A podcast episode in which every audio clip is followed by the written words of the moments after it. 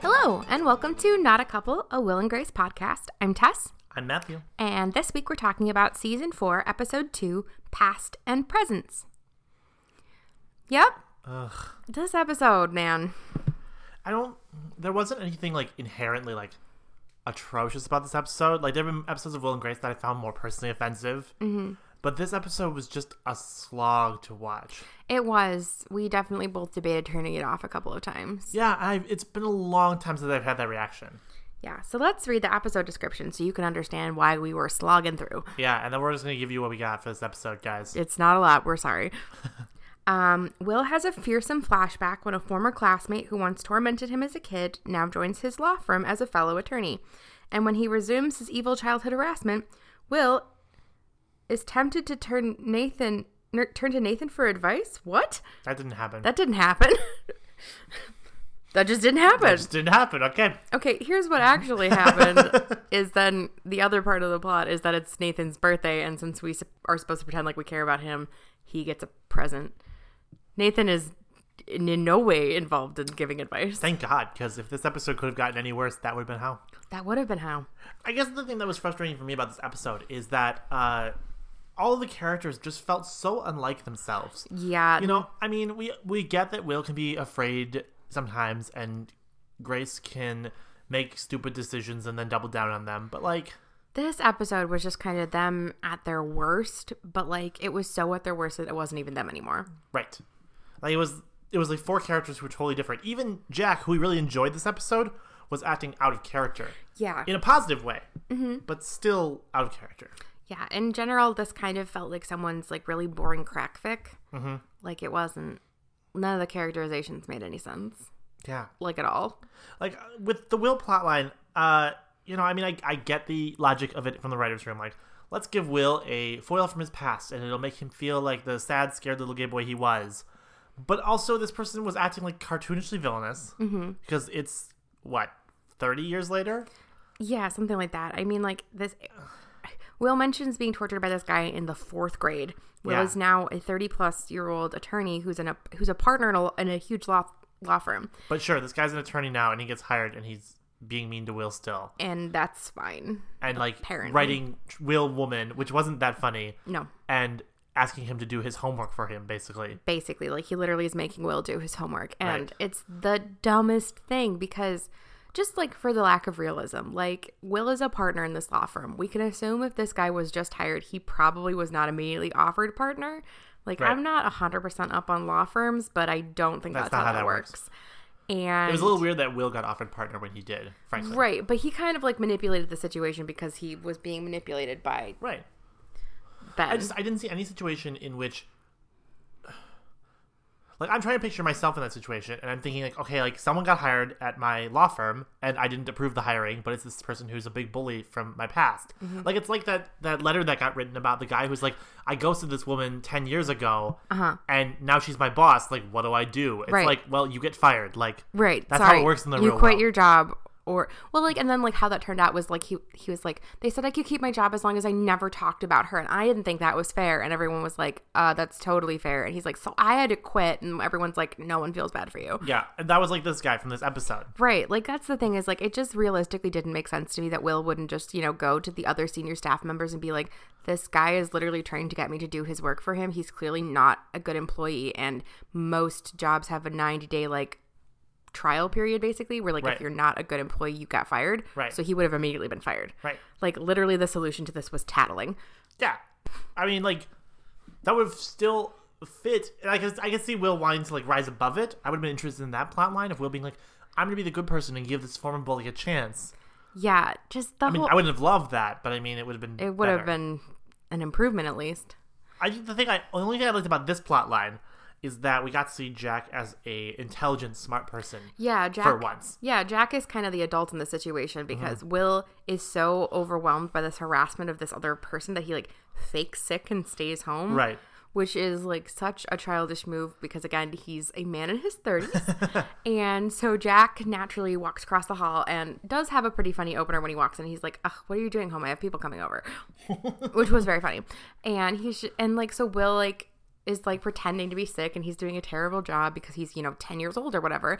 And Jack is like, I think you're just afraid of that guy in the office and I think you just need to like confront him. Right. And like kind of gives Will a pep talk. And that was, I mean, he does it in a really silly way, but like, Yeah. it's good advice. It's like Yeah. the obvious advice. Like, I think it's it's very telling that like Jack is normally a very dumb, stupid character, Mm-hmm. but in his interactions with Elliot this season, and as we saw with the revival episode, his interactions with his uh, grandson Skip, yep, like when he has to interact with someone who's objectively acting younger than he acts, right. he Which is a has feat. great advice, which is a feat.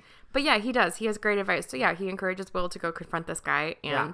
Will does, and it's fine. And the way he does it is, I guess, kind of funny. Mm-hmm. Like he basically tells the guy he's going to fight him, and then the guy's like, "No, you're not, and you're still scared of me." And Will is still scared of him, so he hands over the report that he did for the guy, and then the Mm-hmm. guy takes it into the meeting that he's supposed to have with it, Right. and it turns out Will had like totally fucked with him, and like the thing was like blah blah blah the party heretofore will be referred to as like the big wiener or whatever and like it's very That was- childish oh yeah, it was dumb. it but, was like, dumb and it was a little bit funny but it was just very childish and just not Mm-hmm. super duper in character Yeah.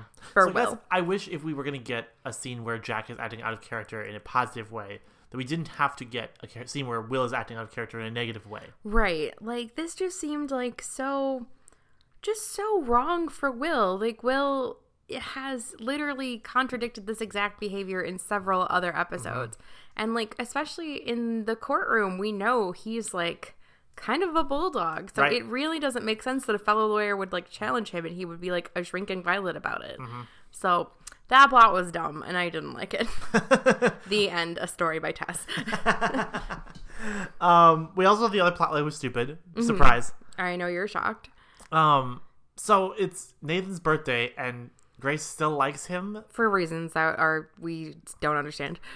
Um, and to make a plot that was a lot longer than it needed to be short, Oh my god. it was a lot longer than it needed. It to went be. on for far too long. Um, Grace gets Grace gets Nathan a really nice present. Yeah, it's like a first edition of Zen and the Art of Motorcycle Maintenance and it's signed by the author, Right. which is objectively I guess a good present. I'm not sure if it's a good present for Nathan, but It's a good present for someone. it's a good present for someone, And Karen decides that she's going to get Nathan a present. which makes Reasons. literally no sense in any universe, but okay. And so she gets him a motorcycle. Mm-hmm. And I get that I would be pissed if I was Grace, but also, like, if you were Grace, I'd be pissed. Mm-hmm. But you'd also be like, Karen, why'd you get him the motorcycle? Or, like, literally in that conversation where Karen gives him the motorcycle, be like, oh my God, like, What is I didn't wrong get with you, a you?" motorcycle because I'm not rich and not crazy. Right. Here's this really thoughtful gift I gave you. Karen's a crazy person. Right. And so then the plot just thickens in the stupidest way ever because then Grace decides to like max out four credit cards and apparently offer to sell Will's sperm on the internet, which is Mm-hmm. not legal, That's weird. um, to buy him some kind of like really expensive diving watch and like that he doesn't even want because he doesn't like watches. yeah, like do we know that Nathan does diving in any way either? Like no, it just it doesn't make sense she's literally just buying him the most expensive gift that she can afford Mm-hmm. and frankly if you were going to buy someone an expensive watch why wouldn't you just buy them a rolex like sorry that doesn't make any sense but also like nathan doesn't strike me as the type of person who cares about watches because he's some sort of crunchy granola like living at his girlfriend's house is he living there by the way I think Like, he's living in Will in Grace's apartment. Yes, wh- why I don't know. Th- that hasn't been resolved yet i feel No. like we should have resolved that I wish it had, but I don't think it has. Uh, I remember, he don't- comes home in the middle of the day. And he- I Yeah. have people coming over. Right. Yeah, he does the same joke that Jack did. Yeah. So that's another thing that I just I just don't I don't understand why Grace still likes him. I don't understand why everyone else is putting up with him. I Mm-hmm. don't understand why Karen likes him. If for no other reason than as previously stated, one of the rules that Grace has is if Karen gives her advice, she should take the opposite. So like the fact that Karen is so gaga for this guy should really be setting off a lot of alarm bells that Mm-hmm. I he's agree. not a good fit for her. Well, and I think the plot line just really drives it home because, like, when they actually like when it comes up and they talk about it, Grace is like, "I got you this book," and Nathan's like, "Haha, I can't read." And then she's like, "And then I got you this watch," and he's like, "That was really thoughtful, but I hate watches." Right. And then she's like, I don't have anything else for you. I just love you. and he's like really happy about that but also like i don't think like i'm trying to think of a way to say this delicately i Just don't. just it's very sweet that you feel like being told that someone loves you is the greatest gift you could receive but also girl, that's a huge red flag.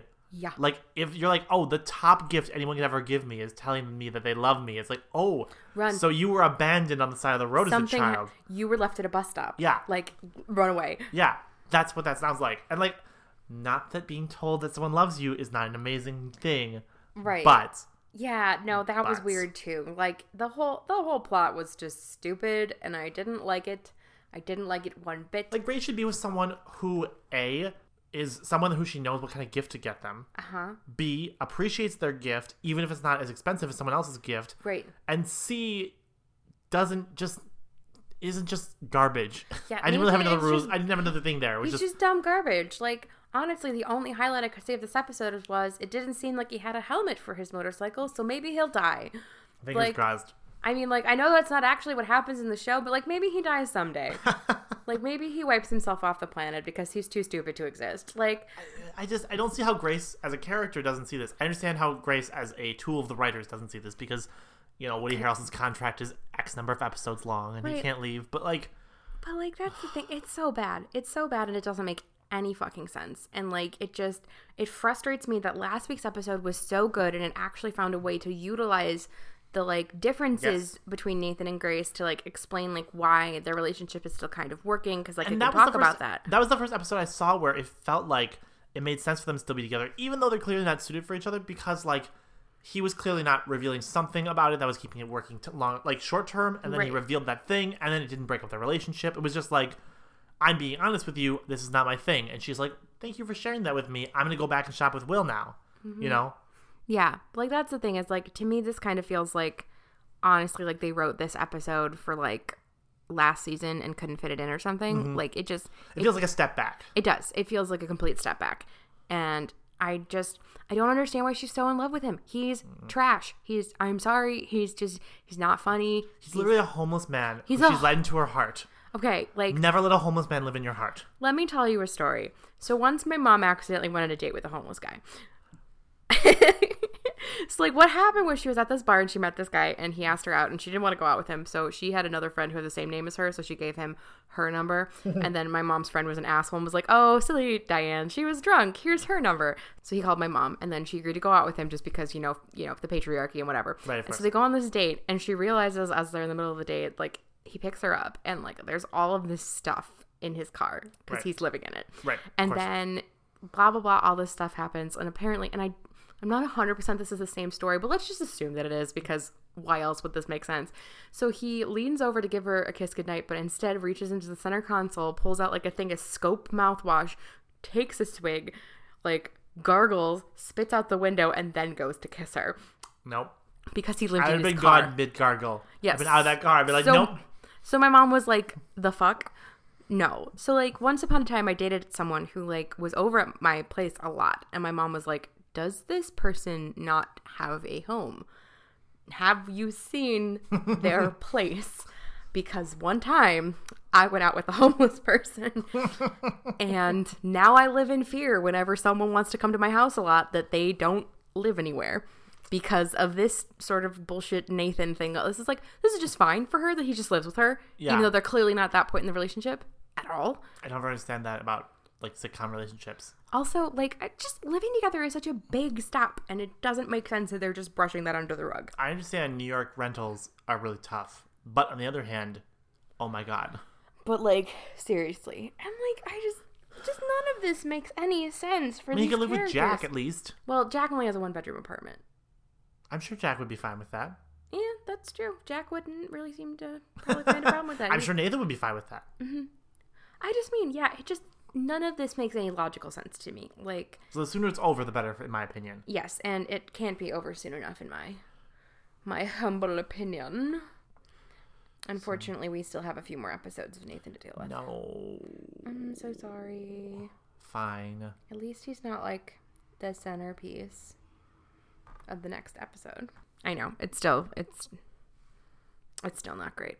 I'm so sorry. I'm so sorry to everyone listening to this podcast. We're just like depressed at how bad this episode was. Yeah.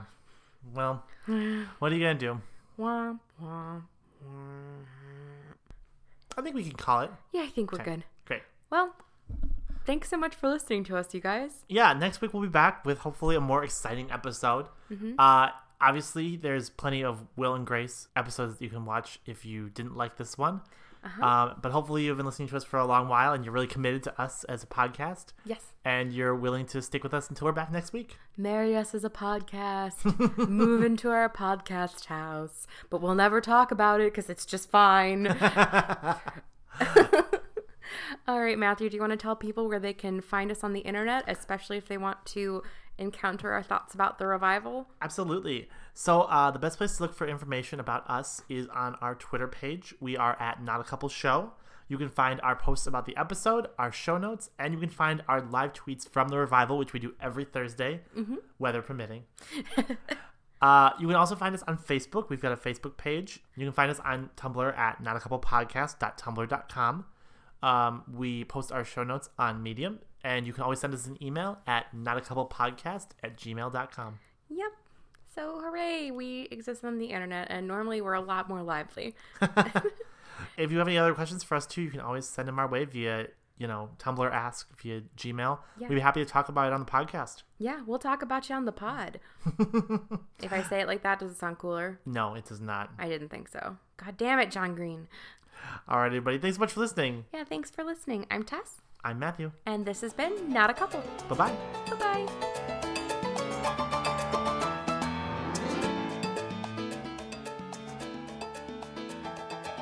This week's episode of Not a Couple was recorded in front of a live studio audience of one cat. Meow. Hi, Eliza. This week's episode was brought to you by Casper Mattress's new in car mattress. Casper Mattress's in car mattress for the homeless on the go.